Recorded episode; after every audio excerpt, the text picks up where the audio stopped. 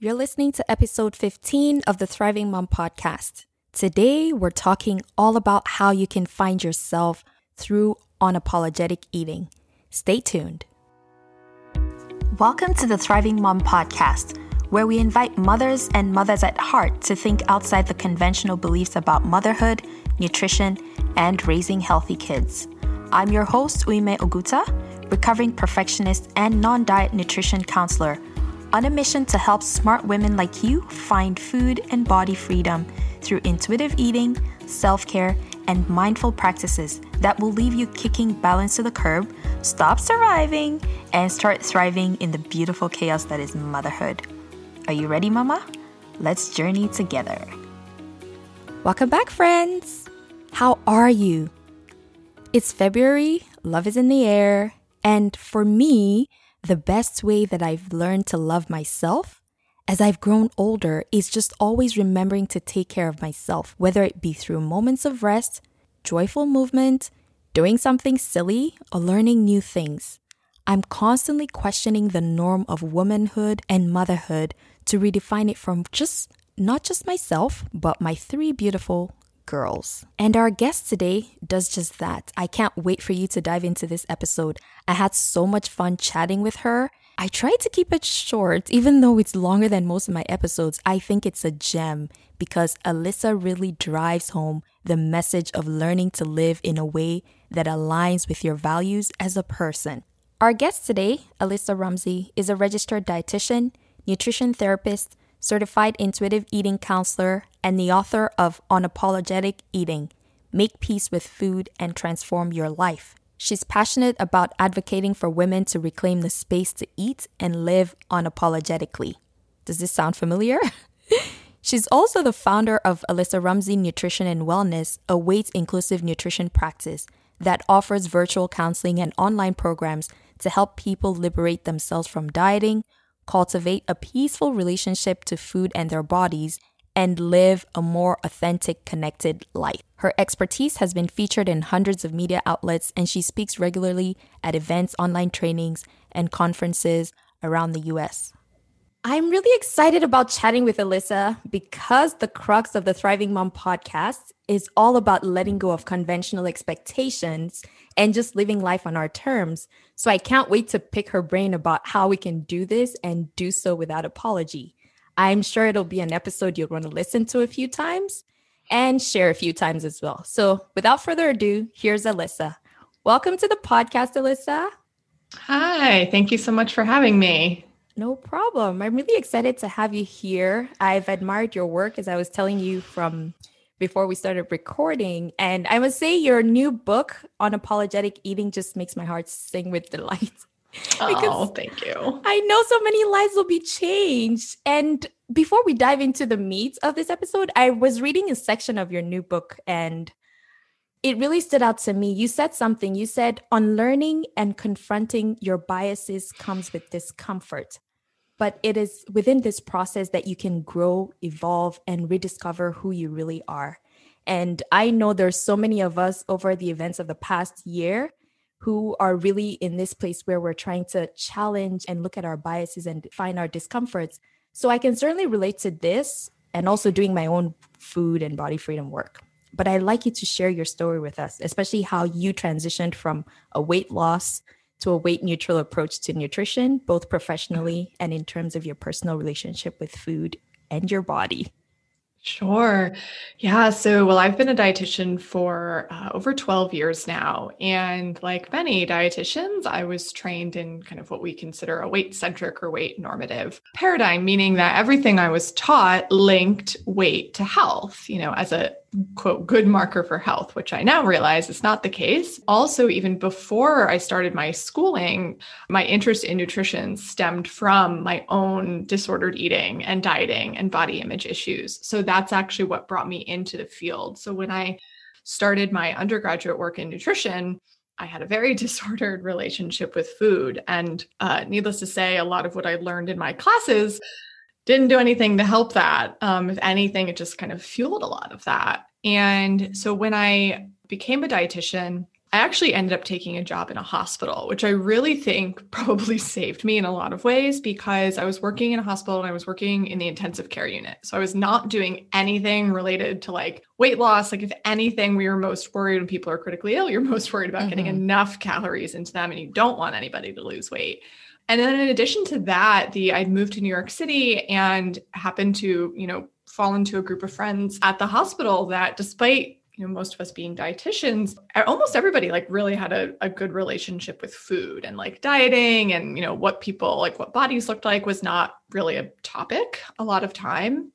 And i think that combined with just moving to new york city i was in my 20s you know just like so many new experiences. I'm from a very tiny town so this is a big change. And it really just allowed me to kind of naturally over time um, as i was exposed to people that had better you know relationships with food in their body and had roommates that kept lots of foods around that i maybe would not have done before i just like over the course of my 20s personally without trying and without really knowing what was going on like this was not very intentional at all because i didn't realize that i had disordered eating and uh, like shifted my relationship to food and then it was about four or five years ago that i I was working at that point in my own practice and had been doing weight loss counseling. And I happened upon a training series by Evelyn Tribole on intuitive eating. And I was like, oh, intuitive eating. I think that's like mindful eating. Like, I had not read the book. I did not know what I was walking into. But the first training that Evelyn did, I just like on one hand my mind was blown because i was like where was all this information you know it was all the health at every size research and all of that i'm like where was all this information before this for me but also it made so much sense and it was just like all these things were aligning of like my my own experiences my clients experiences and it just made so much sense and so that's really what started me in this kind of transition um, from weight loss focused to a more like weight inclusive or weight neutral focused practice. And you read that quote about sitting with the discomfort. And it was a tough shift because, like I said, on one hand, it made so much sense. But on the other hand, I had been a dietitian at that point for like seven or eight years. And so here I am now being like, wait, was I doing this, you know, quote, wrong? Was I causing harm? Like all of these things, and having to sit in this discomfort and literally questioning everything I had not only spent, you know, five plus years of school learning, but also had spent my whole career at that point and had, you know, kind of set my identity on a lot of these things. So, so yeah, I mean, it just really, that was my first experience kind of in this kind of side of things with sitting with that discomfort. And now, of course, yes, that's happened so many times and it constantly happens. And it no longer provokes as much of that like initial kind of reaction of like, oof, like defensiveness. I do still sometimes get that, but now I notice it almost right away and can be like, oop, defensiveness. Like that's a sign that there's something else going on here. Mm-hmm. Absolutely. I definitely can relate to when you come to that realization. Because again, when you go to school and nutrition and dietetics is what you're focused on, there are a lot of things that you're expected to tell your clients and the people that you're helping. So when you realize, especially with taking the intuitive eating training, that was one of the experiences I had as well was just recognizing, well, what does this mean? And are you telling me that what we're being taught in school, we're actually harming versus helping people? Because a lot of us do go into nutrition wanting to help people. And it's really challenging when you find out that some of the things that you may have been doing they're not really helping people. So I think what I love about your book is that you bring in that piece, but also you actually have your reader in mind. You focus on helping them make peace with food. But I really just want to ask you how you came up with the name unapologetic eating, because that was like, oh my goodness, this is such an awesome name. What does that mean to you, and how did you come up with it?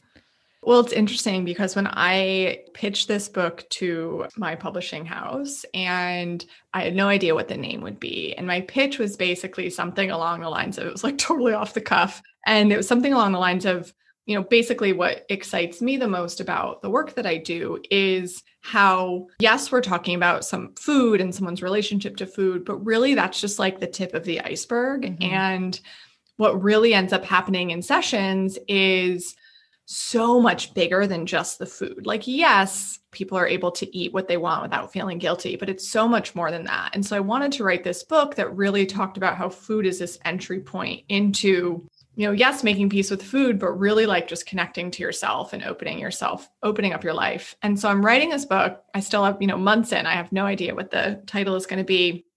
And then when we kind of settled on the name unapologetic eating, it's so funny to me because it's a little bit of like a duh moment. Cause I'd been writing like something about like how I wanted people to like unapologetically eat and live. I've been writing that in like my Instagram bio for a hmm. long time at that point, but it just never occurred to me of a title.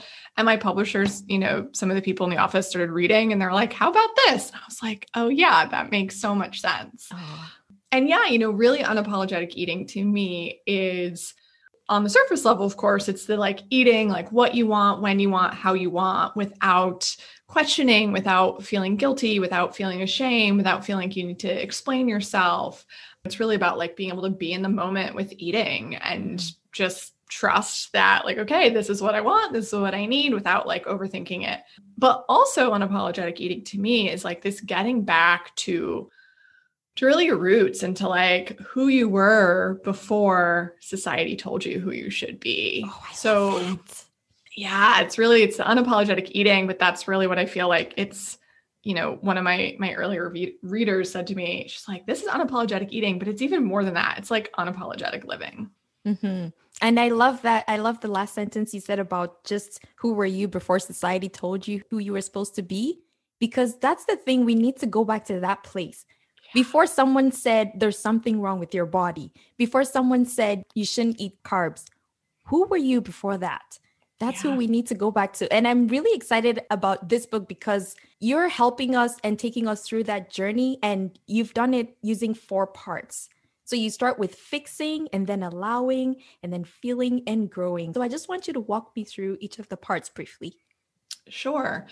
So you know, in the book, it's we start with fixing. So fixing is this, you know, when we have this feeling like like what you just said, like, okay, something is wrong with me. I need to fix myself or mm-hmm. change myself. And so in this section, I talk about, you know, the first chapter is it's not about the food. So it's about the history of, of diet culture and the history of fat phobia and the anti-fat bias in our culture and like where that all came from, where like our culture's beauty ideals came from there's also info chapter in there about, you know, why dieting doesn't work. There's a whole chapter on weight science. And then there's also a whole chapter on helping the reader really start to like explore more about the different factors that impacted their own relationship to food and their mm. own body image and like body beliefs. And then from there, so that's fixing and then it's moving to allowing. So allowing is really about like okay we've recognized why fixing not only doesn't work but also can be really harmful mm-hmm. and now we're going to just allow ourselves to be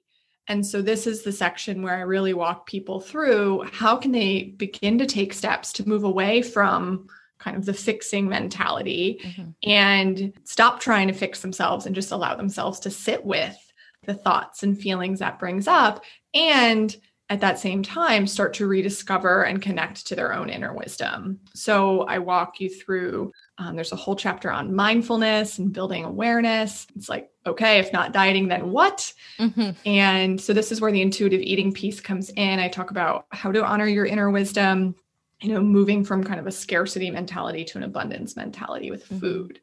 And then from that allowing goes to feeling. So in this process of moving, you know, when you stop trying to fix and you're moving to just allowing yourself to be and you start connecting to your body and you stop dieting, which for a mm-hmm. lot of people can be a coping mechanism, it can also be a numbing mechanism too. So when you stop doing that, a lot of feelings can can come up to the surface and often for many people these are feelings and thoughts that they've spent years if not decades usually subconsciously like trying to suppress. So the feeling part is really I talk about self-care, coping skills, how to kind of like sit with what this process brings up. I talk about self-compassion, which along with mindfulness is a really important skill. And then I also talk about how you can honor and respect your body, and I talk about you know how people can redefine their relationship to their body so start talking more about body image and what impacts that and how to start to heal their body image And then the last section is growing. So this was one, this was actually, I think, the most fun for me to write. It was also the part that I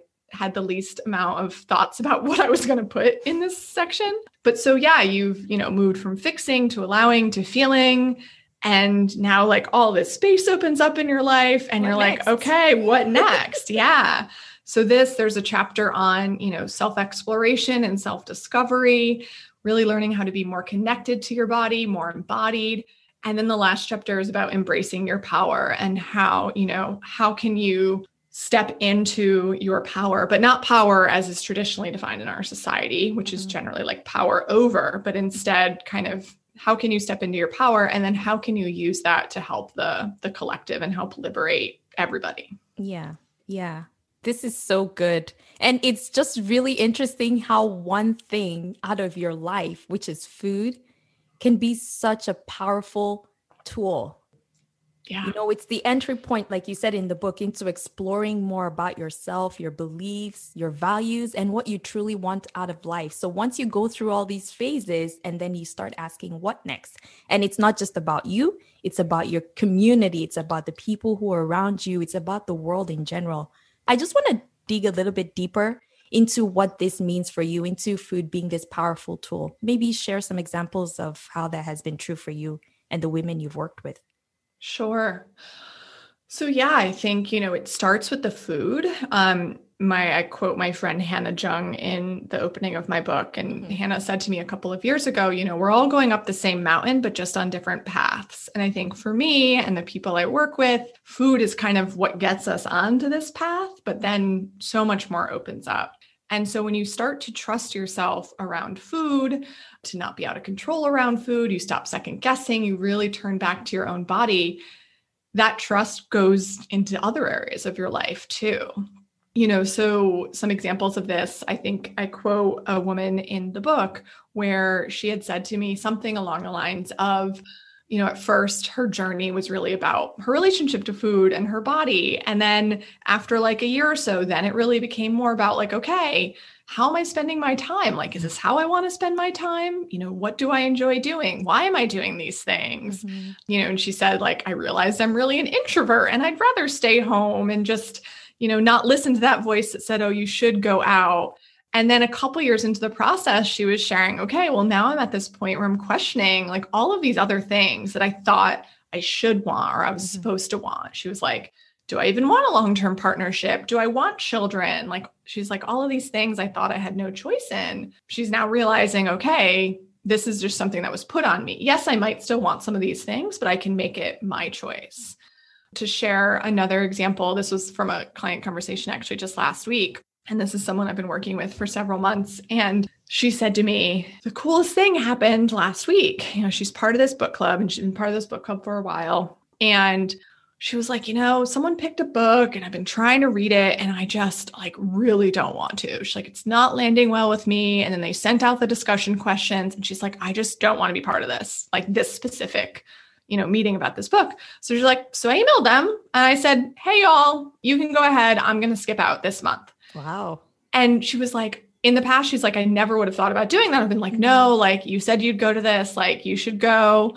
And she's like, no, I really didn't want to. And I felt so much better when I said no. And then even when someone from the book club responded back kind of a little like defensively, my client was still like, nope, she was like standing in her power. Right. Mm-hmm. And it seems like this small thing, but when you add up like on a day to day basis, all of these little things, mm-hmm. oh, it just adds up to like so much more. Oh, definitely. It's just really interesting how being able to know that you have a choice makes a difference. You're not yes. living by shoulds and have tos. It's just this is what I choose to do. This is what I choose not to do. And we're moving on. It's terrifying to get started, but once you stand in that power, there's so much more that you can do. So, my next question is about a quote where you said, As my clients question their beliefs about food and dieting and weight, they started to question all sorts of their thoughts, feelings, and beliefs. And I know we've talked a little bit about this earlier, but I want to focus on how this speaks to diet culture, anti fatness beliefs, and a person feeling poorly about their body. And these don't exist in a silo. And for me, being a Black woman in North America, obviously i'm not going to ignore the fact that i'm on the other end of the spectrum where i enjoy or i experience thin privilege so i might not really experience some of the negative things that my sisters who are in larger bodies experience but just even as an immigrant coming to canada where you know you're told your food is not healthy in quotes right so all of these things tie into why i'm asking this question and i just want you to speak a little bit more to this Sure. Yeah. So I think, you know, and this is really what I go into in the first chapter of the book because I thought it was so important to ground everybody in this reality that diet culture and these anti-fat beliefs that are so pervasive in our culture they don't come from nowhere. Like we don't pop out of the womb with this bias for thinking that thin bodies are better or more attractive and that mm-hmm. fat bodies are not. You know that comes from our culture and our society. And so you know the roots of diet culture are multifaceted but really you know, and Stephanie Dodier and I spoke about this recently. If you peel back like all the different layers to get down to kind of the middle of the onion, it's racism, colonialism, sexism, and that's what's at the root of diet culture. And basically in in North America specifically and also in kind of like Europe since mm-hmm. this was, you know, several hundred years ago, you know, white men created these beliefs about which bodies get prioritized and which ones need like are othered and mm-hmm. marginalized. And they did that so that they would stay in power. And so i think this is so so important because you know when you're struggling with your own body image and with feelings about your body and food it can feel very like alone. There's usually a lot of shame tied up in this. And i think it's so important to zoom out and just show people that like no like these beliefs were like created purposefully um, to keep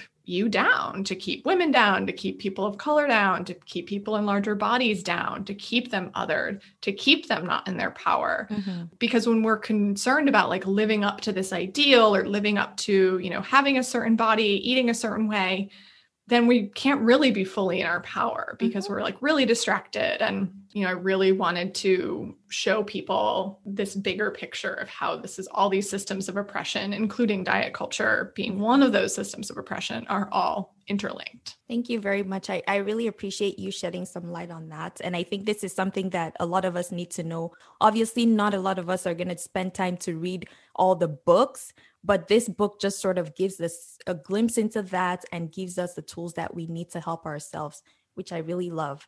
And I just wanted to touch a little bit about your book, which aligns with my messaging of challenging women to think outside the conventional box of who we should be. So you said true freedom and liberation come from rejecting all the instances of I should and I'm supposed to to find and trust who you really are deep inside. And I'm laughing here because I'm one of those people who is so loud about this whole issue. And of course, my community, there are a lot of moms that I talk to, and I'm always coming at them with this. We need to let this go. So when I read that, I was just like, Amen to that, sister. So, what is the biggest message that you want this community to take away from your book, on Unapologetic Eating? Really? The reason I wrote this book and what I want people, what I hope people take away from it is really this just ability to think outside of these very arbitrary boxes that society has created and that society has really put us in and just have the ability to just start to question things like question why like wait where did this belief come from? Why do i believe that? And how might this not really be helping me and you know really with that goal of being able to shed you know like you just said all the shoulds and supposed to's to be able to just unapologetically eat and unapologetically live without worrying about what others are are thinking about you. Hmm, that's awesome. Then why are self-care coping tools and self-compassion so important in this process? And if you can just share with me a few of your own self-care and coping tools that you use Sure. So yeah, like I said before when I was talking about the overview, when we, you know, stop dieting or stop trying to fix our body or change our body, um, it can bring up a lot of feelings. And it can also, especially for people who do not fit the kind of quote unquote societal ideal of what a body quote should look like, it can be really difficult. Mm-hmm. And so the self care and coping tools to help you work through those feelings and process the grief this brings up, process all the things that this brings up are so important. And I think, in addition to that, self compassion mm-hmm. is really, really important to help counteract what is generally in a lot of people this very loud, like inner critic mm-hmm. shame voice, which it formed at some point in our lives, usually in childhood, as a way to kind of protect us. But generally by adulthood, this inner critic, this shame is not helping us. If anything, it's no, it does not. Shame does not give you any space to grow and to learn and to change. And so that's really where self compassion comes in.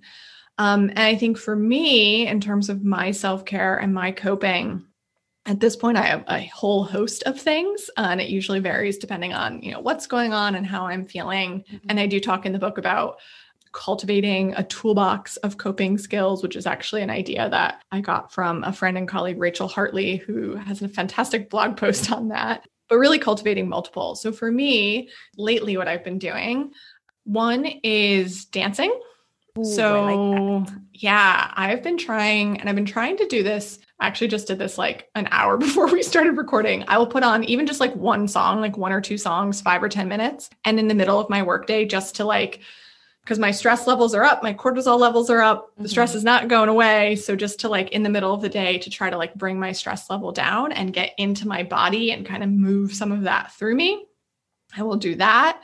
I also have been doing, I, I try to meditate on a fairly regular basis, but I also have been doing for the past year or so something I call music meditation. I don't know if anyone else has like come up with this, but this is something I just started doing, which is I lie down on my couch and I put this blanket on top of me. That's not a weighted blanket, but it's like a little bit heavy. So there's mm-hmm. like a little bit of that, you know, that can help with like anxiety and stress. And then I put music on and usually some type of like ambient or instrumental sound. And I'll pick a specific like instrument or sound that I hear and just like follow it and like wow. when that one ends i'll pick another one and so really just meditating like to the music because mm-hmm. a lot of times i know for me when music's on i'm also like doing other things and i'm not like really paying attention so it's just you know meditation is basically like paying attention to something on purpose mm-hmm. so i've been doing it with music because that just feels often more doable for me and at the end of a long day it just like i can literally when and i have a few albums that i do this with and i can just like i can feel my nervous system relax mm. That's a good one. I really like that. And it's just going back to that mindful practice where we have to calm ourselves down because there's so much noise. And sometimes yeah. you just need a little bit of quiet. You don't need the words, you just need a little bit of a tune to get you back to that position. So that's awesome. Thank yeah. you so much for sharing. And finally, a question I always ask my guests What does thriving mean to you as a woman? Mm, this is such a good question. So, I would say that thriving to me means just being able to live life on your own terms, you know, mm. doing what you want to do, following your intuition, following your gut instincts, and really just that ability to turn inward to figure out the answers or figure out what you want to do or where you want to go or who you want to be. You know, so really just putting yourself and your intuition first over other people and other people's opinions. Awesome. And being unapologetic I love it. Being unapologetic. exactly. That's good. That's great. Well, Alyssa, this has been so great. Thank you for coming and sharing your message with the Thriving Mom community. I know that so many women are going to just benefit a lot from this podcast and your book Unapologetic Eating. Where can people find you if they want to know more about you and what you have to offer? So my website is alyssarumsey.com. And then the other place to find me is on Instagram, which is mm-hmm. at Alyssa Rumsey RD. And then if people are interested in the book Unapologetic Eating, it's available basically anywhere books are sold. Amazon, Bookshop, IndieBound. It's also for people who might be international. You can find it on bookdepository.com. Oh, that's awesome. I'm so excited about it. I've got highlighters oh. and stuff oh. on pages. Thank you. Thank, Thank you. So this is really awesome. Thank Love you very it. much. Thank you. Yeah, this was really fun. Thank you so much for having me on to chat. Well, well, well. Was that good or what? I must say I have nothing else to add. If it resonated with you, I'm hoping it did. Go ahead and grab a copy of the book Unapologetic Eating. Read it, reflect upon it, share with your friends and your loved ones, and let's begin to live our lives unapologetically. I'll see you on the next episode. Hey, thanks for listening to today's episode. If you enjoyed it, you've got to check out my free food freedom guide because it gives you practical steps you can take to let go of dieting, stop obsessing about food, and eat in a way that you enjoy. Get your food freedom guide at oliveandbliss.ca slash food freedom. And if you'd like to learn more about me and how I can support you to make peace with food and your body, then head on over to oliveandbliss.ca. I'm always rooting for you, my friend. Until next time, keep thriving.